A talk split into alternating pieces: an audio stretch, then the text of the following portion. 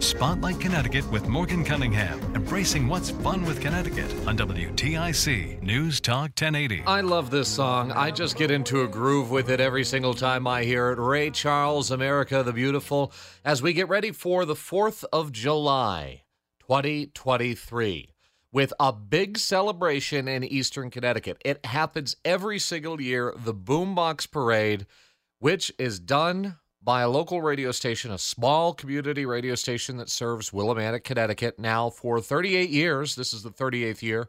They've been doing the Boombox Parade in which they play marching music, and there's a parade that goes on. And this is no small parade. I remember the very first time I went there, I figured that nobody would be there. And I didn't think that it would be a big shebang. Uh, the first year I was there, it was a two hour parade. Two hour parade. Um, and, and it brings out so many people. I think everybody and their mother from Windham and New London counties and Tolland County as well, and people from even further away who might be in town just visiting for the holiday, they go out to this. In the first year I was part of it, 2011, I had a friend at Eastern Connecticut State University. She works there, and she said to me, Morgan, you really ought to come check out the Boombox Parade. I went over to her house. We then walked down toward the Boombox Parade because I'm told that there's no parking, or at least no easy parking, I should say, that you'd be walking no matter what. And uh, it was, I think, I don't know, five blocks away. So we walked over to the Boombox Parade, and there we were at Jillson Square where Formation was. And there had to have been maybe 3,000 people. I mean, it was packed like sardines. You couldn't get any further away from anybody if you tried when you were there in Jillson Square lining up, and I ended up tossing candy. Note I said tossing candy because now you can't toss it, you have to hand it out. But in those days, back in my day, you were allowed to toss the candy. So I did that, and it was a ton of fun. Um, I just have so many fond memories of my very first Boombox Parade. And this week on Spotlight Connecticut, we bring on the Grand Marshal, Wayne Norman, to tell us all about the magic. This is WTIC in Hartford. Hi, I'm Eric from Glastonbury, and I'm listening to Spotlight Connecticut with Morgan Cunningham. I've got to tell you, Wayne, it is amazing to have you on Spotlight Connecticut because I grew up listening to you. I remember when I was in college, I used to go down to WILI and visit you regularly. And now you're on Spotlight Connecticut with me on WTIC. Welcome, Wayne. Well, it's also really good to be uh, on TIC, a station that I broadcast UConn basketball and football for 26 years. I have a real affinity for that place. And I appreciate TIC's ability to let me talk about a very special and unique event here in romantic Willimantic. The very first time I remember going to the Boombox Parade, I remember it well. The year was 2011 and it feels like a lifetime ago, but anything before COVID feels like a lifetime ago, as you probably know, Wayne. Um, but I went to it the first time, and the first thing that amazed me was how many people were there because Main Street Willimantic, I don't know the exact distance. It's about a mile, I would imagine. Um, maybe you know the specifics of that, but it was full of people. The side streets were full of people. The floats and the people who were marching, you don't have to have a float or a car. You could just be on your on your feet. They filled every inch that there could have been of Main Street, and the parade just kept going on and on. And the side streets, like I said, they were full. So for nearly 40 years, this has been an institution in Eastern Connecticut. Yeah, this is the 38th year we've done it, and I never know what to expect. One of the things that we do or don't do is we do not require any advance or pre-registration. You want to come, you just show up. Now, I find out in advance sometimes. People tell me they're coming, but there's no requirement for that. So you find out when you see it on Main Street. And you talk about the parade length. Well, that's about two-thirds of a mile. It goes from Jillson Square, which is located at the corner of Main Street and Jackson Street in Willimantic, right by the big parcel where the Shaboo stage is now. A lot of people know about that. Yes. And it goes two-thirds of a mile past Town Hall, and it goes down to Memorial Park. It's a fairly short parade route, which is two reasons for that. One is it's a radio parade. The whole concept for this thing began, and we can talk about how it began, uh-huh. but the whole concept began with people bringing their radios to the parade, and then they tune it to our radio station, WILI, which is located at 1400 AM and 95.3 on the FM dial. And then we play the marching band music The people on the street, both spectators and also marchers or riders in the parade, they turn it on. And then that becomes the soundtrack for the parade. That replaces the music played by marching bands. And the other thing about the relatively short parade route, I think the shorter thing, number one, concentrates the music into a smaller area. And number two, I think it makes it easy for anyone who wants to march in the parade to show up and do it. Two thirds of a mile is very doable.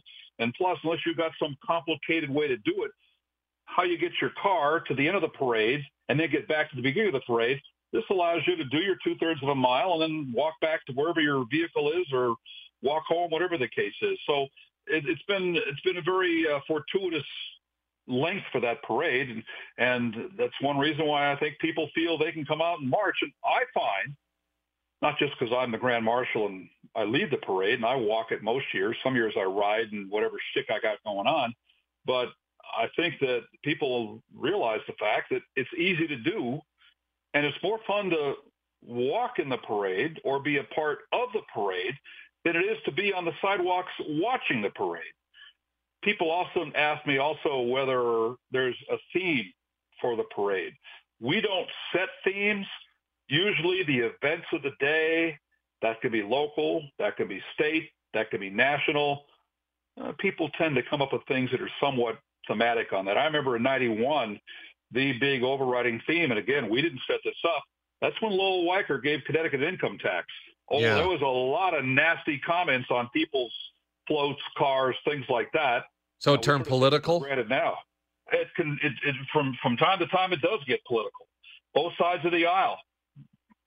So people say what they want to say. Some people just have fun. Some people promote their businesses. You got the you got the local little league teams and the Boy Scouts and the Girl Scouts walking, and you know people do what they want to do, and hopefully they're bringing a radio because, as we like to say, Morgan, the parade doesn't work if you don't bring a radio.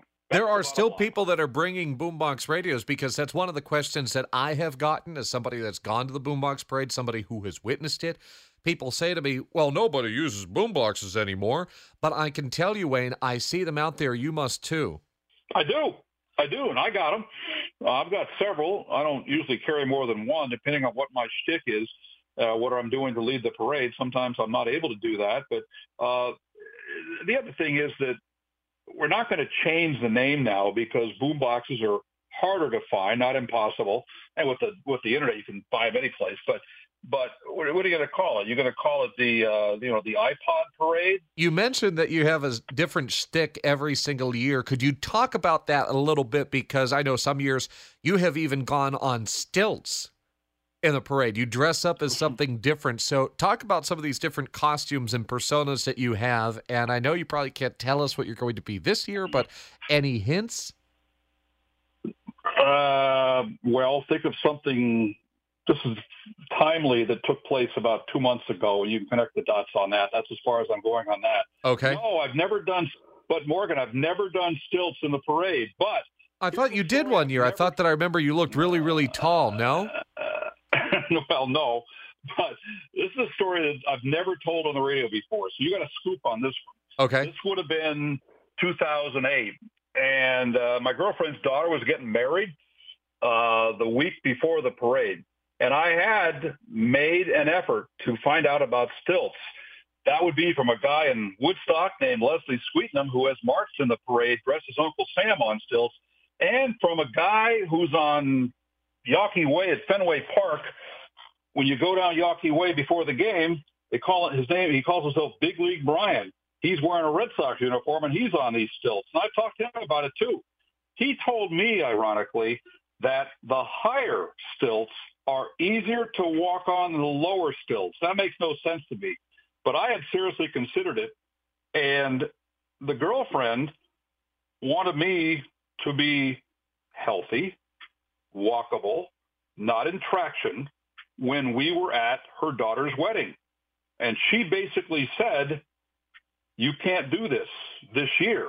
If you want to do it, do it later on. Because the wedding was a week before the 4th of July. But trust me, if I'm going to walk down Main Street on stilts, there's a learning curve. I got to practice this. And she knew full well that there's always that possibility I might wind up in traction. So How can it be that the wanted me at taller one- ones are easier? I don't understand that. I don't know. That's what my stilt masters tell me. I can't explain it. So you've uh, gotta do this, Wayne. days- Well, and the other thing is that that in the last couple of years, I've got a knee that's become kind of problematic, kind of bulky, and I'm not sure now it's a smart thing for me at my advanced age to be up there on that because I'm not as agile as I was in part because I got a bad right knee. Now, in 1998, I was on rollerblades. There was a learning curve for that. And that actually was one of the favorite sticks that I've done. I got four or five on my list, but that was one of the best things I've done. Tell me about it, I Wayne. had, I had red, white, and blue stuff on and all that, but I had rollerblades, and I'd never been on rollerblades before. I got them from Nassau's, the sporting goods store across the street, which isn't in business anymore. They gave them to me, and I remember practicing on them both at the store. I'd be on the rollerblade going up and down the aisles of the store on the carpet, and then I'd go to a parking lot like the Eastern Connecticut State University uh, baseball stadium, and I'd work over there.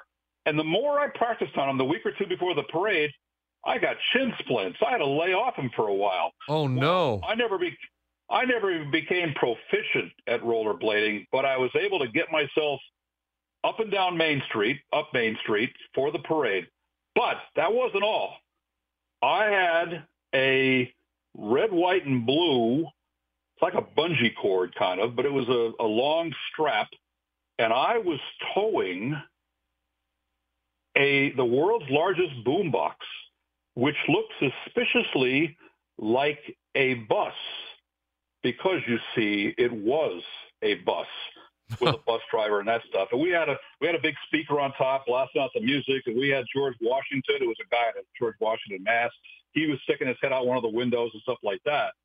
Uh, but the, the point was that I was on rollerblades towing the world's largest boom. Oh, and on the side of the bus, in sort of a cardboard display, we had a big radio dial, and you had all the frequencies on the AM dial, and right there at 1400, that's where the marker was. And the radio dial also at the end had big round things. Those are the speakers. So it looked like a boombox, but it was a bus. Wayne, changing gears a little bit, tell us how the Boombox Parade pays tribute to R. Bob Steele from WTIC News Talk 1080, who was on air with us from 1936 to 2002. Quite a long run, and you guys have a nod to him in the Boombox Parade. You know, he used to have a song, a marching band song that he would play on his morning show at TIC. It was called Second Connecticut Regiment March. Yes. a couple of years into the parade, somebody said, "Hey, you know, uh, maybe a little honor for uh, Bob Steele. You should include that in the soundtrack." I mean, really, Morgan, the soundtrack is pretty much the same every year. We've got the best marching band songs played by some of the best marching bands in the world. What are you going to change? So a couple of years into it, we added the UConn fight song done by the UConn band. That works. And and now, if you know what you're listening to, you got that marching band song that Bob Steele used to play, and that's a little shout out to the longtime morning man on WTIC. So that's pretty cool. And here's another story about the soundtrack that's pretty cool. There's one sequence in the soundtrack. We have the Army, Navy, Air Force, Marine songs all kind of coming back to back. You know, Hall- Halls of Montezuma and the caissons go rolling on and uh, anchors aweigh and that kind of stuff. So about five or six years ago, also into the parade. After the parade was over, I got a call from a guy and he says, hey, you got the Army, Navy, Air Force, Marine songs. We got the Coast Guard Academy right here in Connecticut. Why don't you use the Coast Guard theme? To which I said, the Coast Guard has a theme? And he says, yeah. He sent it to me. It was on cassette tape. I still have the cassette tape. And the song is called Semper Paratus, Always Prepared. And we've added that to the soundtrack, which most people just hear that maybe as a marching band song. But anybody with a Coast Guard affiliation from the New London area, hopefully they recognize the song and realize that's a tribute to the military branches located right here in Connecticut. So, you know, the soundtrack has Washington Post March and Stars and Stripes Forever. That's actually on there a couple of times. It's got a couple of uh, marching band songs from other countries, including Les Marseillaise from France. Uh, we try to, you know, mix it up a little bit. And the, the soundtrack is actually 65 minutes long. And many of our parades go longer than 65 minutes. Well, that's when you go back to the beginning and play it part two. All the same stuff plays again 65 minutes later. again, it's the best marching band music on the planet. Simple as that. Wayne, I've got to ask you, and this is a Radio Insider dorky question, so our audience on WTIC is going to have to forgive us, but we'll give you a little inside baseball, so to speak. I'm talking with the Boombox Parade Grand Marshal, Wayne Norman, who is the morning host at WILI in Willimantic, little community radio station that has been a powerhouse there for a very long time. Wayne, I have to know, where did you get the recording copy of Connecticut Second Regiment March, the song Bob Steele used to close with, because, and I ask you this, because on Memorial Day, the talk show I did on Spotlight Connecticut, I played Connecticut Second Regiment March um, as our closing song, and there's a long story as to why I did that, but I did play it on WTIC, and uh, I had a hard time tracking down a copy of it. I did, and it came from an unlikely place. I'm curious, where did yours come from? Well, Morgan, this is 30 years ago. I don't remember all the ins and outs of it, but I would be willing to bet that when someone suggested that, I got I know the people at TIC. I worked there for 26 years.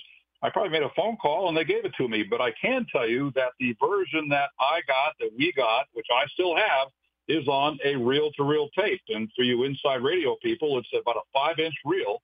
You know, back then we had all that analog stuff. We had reel-to-reel and cart machines and things like that. So we just stuck it in the soundtrack. Now it's all done digitally. I would love to compare my copy to yours. My story is I went looking for this, right? And obviously, this is quite some time after Bob has left us and since he stopped his full time morning show at WTIC. And I found a reel to reel tape in our archives at the station with his theme songs, the opening and the closing. And it was defective, the tape. It sounded good, but there was a second uh, or two near the middle of the song that was totally not usable and it ruined basically the whole song because you have this gap in the center of it. And I said, Well, what is a boy to do? There's no other way I could track this down. I tried. I couldn't find another recording of it or anybody who knew where maybe the master recording was or who at the state of Connecticut would have it.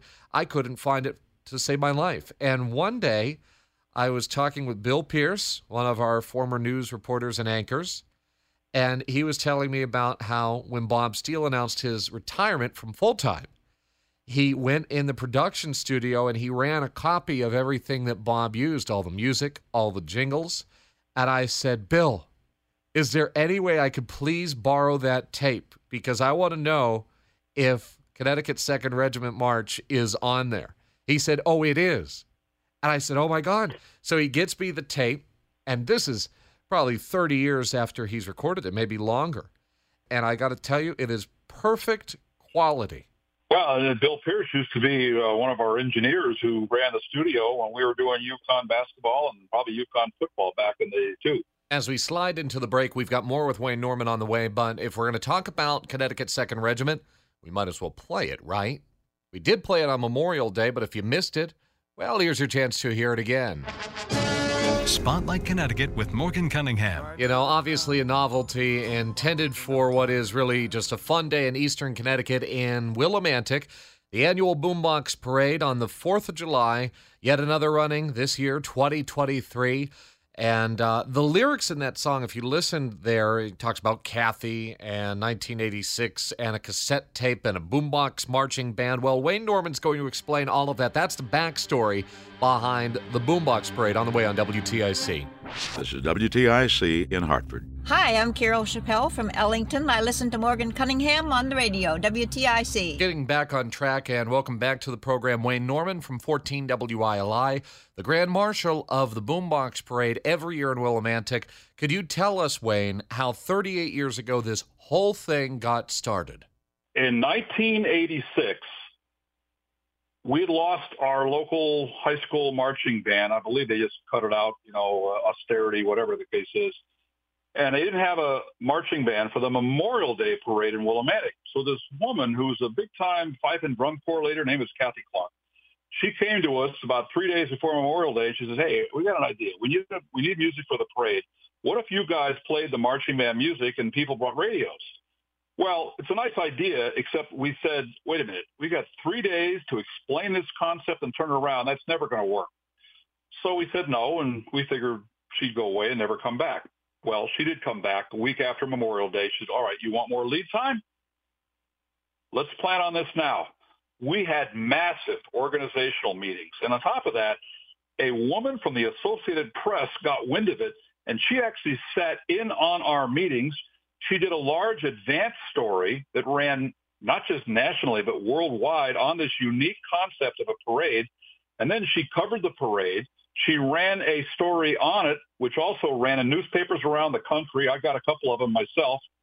I mean, talking California, Florida. And I have a copy in my office. There's a version transcribed onto our website from Prensa Libre, which I believe means free press in Guatemala. And they translated her story, which quotes me in Espanol. So I love that. this thing got worldwide coverage that first year. So we had all these things, and now we plan it. We explain the concept. Newspapers did stories on it. The New York Times, the Wall Street Journal did stories on it. And I go to the formation area, which then was Memorial Park, which is now the termination spot, at 9 o'clock in the morning for the 11 o'clock parade. And there was nobody there. I, by the way, I get credit for creating this parade. I didn't create the parade. Kathy Clark had the idea. She's the one that promoted it. I didn't buy into the concept. I'll take credit for it now, but no, this is all Kathy's. I go at nine, there's nobody there, and my thought was, wasn't this a good idea? Oh well, no! At 11 o'clock, people did show up, and that parade, from the time it stepped off at Memorial Park to the time it got to Jillson Square, was 44 minutes long. And I said, we got something here. And each year it got longer and longer. We've had them as long as a minute, an hour and 57 minutes. So this thing has been big. We've had people come from all over the world. I don't think they're buying an airplane ticket from Italy to come here, but we've had people from Italy who've been in town, heard about the parade. They come watch and they go, wow, this is pretty cool. So that's how it began. And really, let, us say that we got lazy and didn't want to have a parade in 2023. I think there'd be an uprising in this town. People would say, all right, well, we're going to do it anyway. But no, we're happy to be a part of it. It's, it's actually, you know, a, a unique thing. We call it the biggest parade of its kind in the world, and we call it Connecticut's Unique People's Parade. People come out and do whatever they want. They can, you know, promote their causes. They can dress up whatever they want. And after two or three years of just doing simple stuff, I started doing unusual stuff. I remember the first year I did something goofy was about, I don't know, 1991 or so, where I had some red, white, and blue stuff and all that. But I read, I, I rode in the fire department's cherry picker truck, 10 feet above Main Street. Whoa. All the way down. And I had people who were saying, wait a minute, the Grand Marshal's supposed to march. I said, who made that rule? This is the boombox parade. We got no rules. You do what you want. That was, and so ever since then, I've done some kind of unusual things. I talked about the uh, roller skater pulling the, the boombox, which was a bus. You know, that was pretty cool. And, uh, you know, we'll do something this year that will pay tribute to something that occurred, oh, a couple of months ago.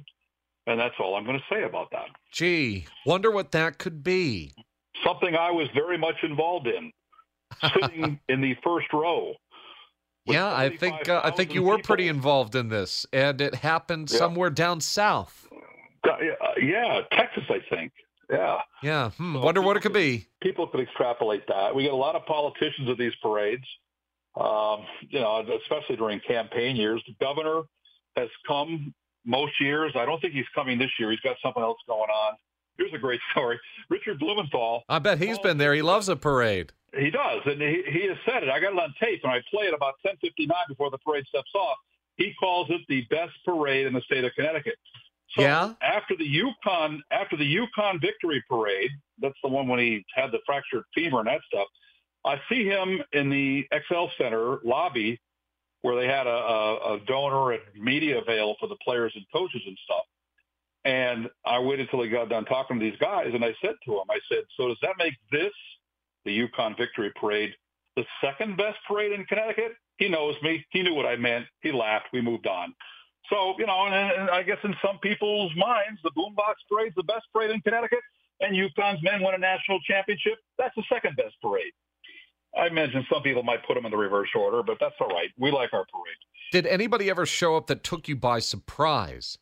Well, you just scooped me on that one. So I guess the simple answer is the simple answer is no, Morgan, because nothing surprises me. People do really unusual things, and over the last, so some people really went all out. There was a Haggerty family in town here.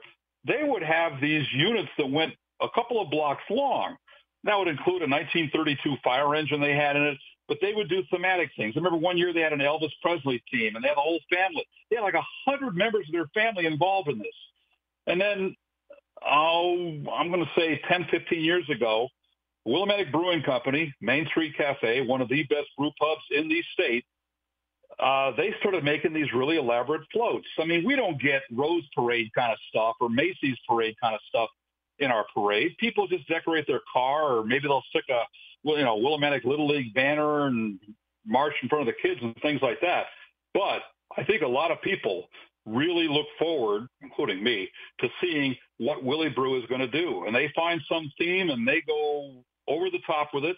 And they have their waitresses and other employees giving out drinks. By the way, that'd be non-alcoholic drinks like lemonade, things like that on the parade route. Yeah. And they usually bring up the rear. Now, uh, full disclosure here, we had to, we, we try to have a parade with no rules, but we had to create, we don't call them rules, Morgan. We call them safety guidelines to avoid the R word, their rules. Yep. What are they? Issues, we had some issues with people who were bringing the super soakers, which, you know, some parades have. And they were just shooting people willy-nilly, either people on the streets shooting the floats or people on the floats or in the marching units shooting people on the on the sidewalk. Well, the problem with that, number one, you're asking people to bring radios, and then the radios get wet. People aren't going to want them in their radios anymore. That's counterproductive. The other thing is there are some people, including some older people, who don't want to get wet. I know it's July, some days are hot, but there are some times when people don't want to get wet or collateral damage. So we said, please, no spraying of water. And the people have really cooperated. That is that has really worked well. And then we say no throwing of candy. Parades everywhere give out candy during the parades.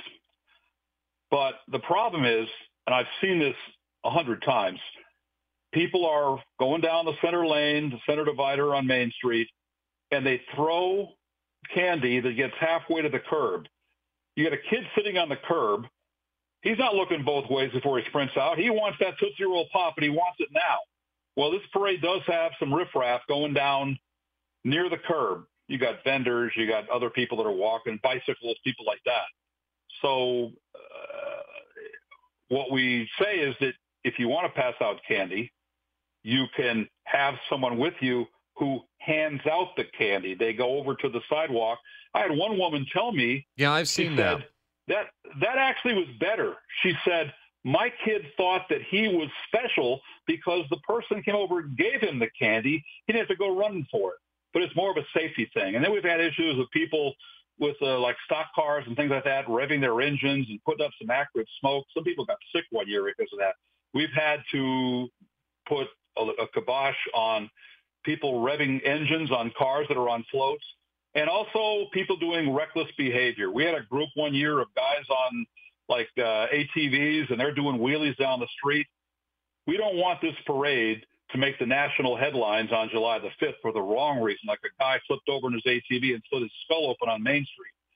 So all four of those things have worked out, I think, pretty well. Now, that being said, I'll be full disclosure here that we probably had our longest parade in 2011. That was my first year. Well, you, that was close to two hours.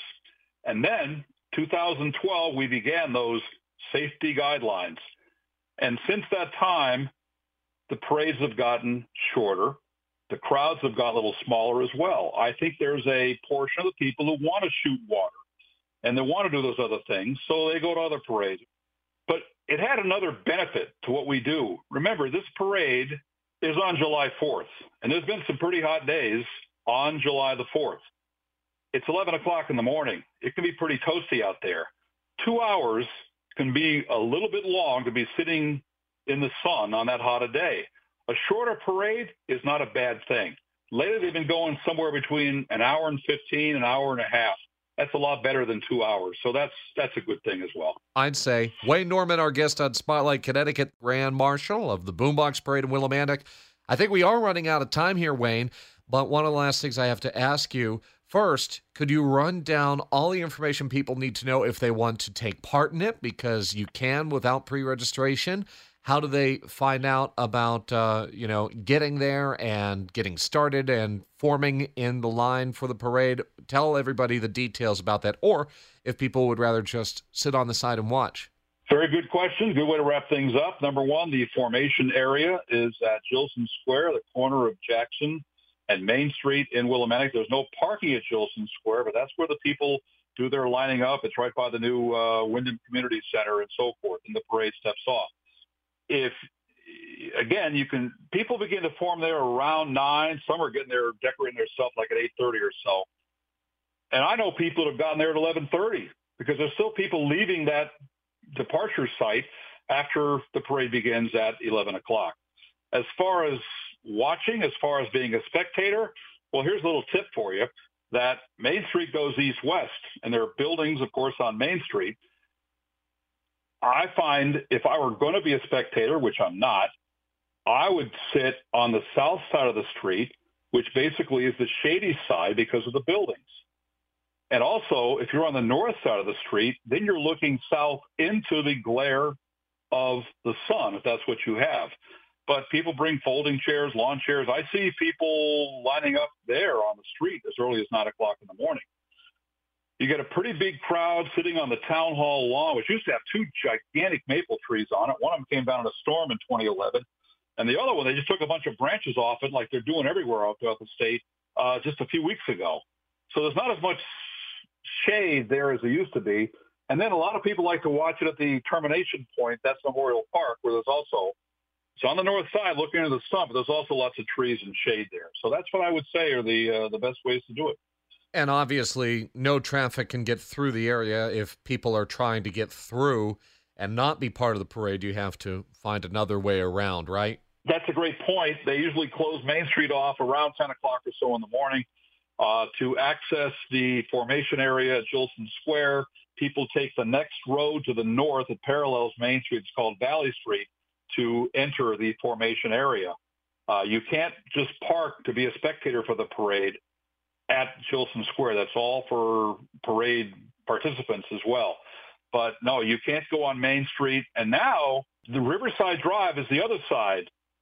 It's on the south side of Main Street, and they're doing construction work on the old Willimantic Trust building there, and they've closed that off. That's a permanent closure now, so you cannot go from Bridge Street, Willimantic, eastbound all the way up to Main Street beyond the formation area. That's a change as well. So Riverside Drive is sort of off limits to uh, access it as well. It'll be a little more problematic this year, but you know what? I say get there a little early and you know bring along a cup of coffee and get ready for a fun a fun time. It's it's unlike any parade you've ever seen. You know it. Wayne, I hate to ask you, uh, but I know that this has come up in the past. I mean, you've been part of WILI since 1970. Do you ever think about retirement, or are you going to keep doing this? No, everybody asked the question, but you know what? Um, I'll I like what I'm doing. Um, you know, until somebody shows me the door, I don't plan on going through that door. So there are many more boombox parades to come, huh? Yeah, well, hopefully there's a lot. You know, I have no idea what the future is going to hold, but right now, I don't I don't plan on stepping down. I think it's a it's a great event. It's a fun event, and it's a unique event in the sense that one thing that really surprises me, Morgan, this thing works. It's very popular. I'm surprised other towns haven't copied the concept. Now, there is a town in Bullhead City, Arizona that does it. Not on the 4th of July. That'll be a bad idea at 120 degrees out there. They do it at Christmas time, and they coordinate with three different radio stations. They have a boombox parade, and people bring boomboxes. I don't know who started first. Don't ask me that question. But they play Christmas songs, and people are doing their parade thing while they got jingle bells on their boomboxes. So there there is one other place that does it, but it's not for the Fourth of July. But you know, I don't think it would work for like a, a New York or a Philadelphia or a Boston. But I think for a medium market station, I don't know why more towns haven't done it. There's been one or two towns that have done it. Lubbock, Texas is one, and uh, Madison, Wisconsin did it, but they don't last. This is our 38th year obviously we're doing something right. Spotlight Connecticut with Morgan Cunningham, embracing what's fun with Connecticut on WTIC News Talk 1080.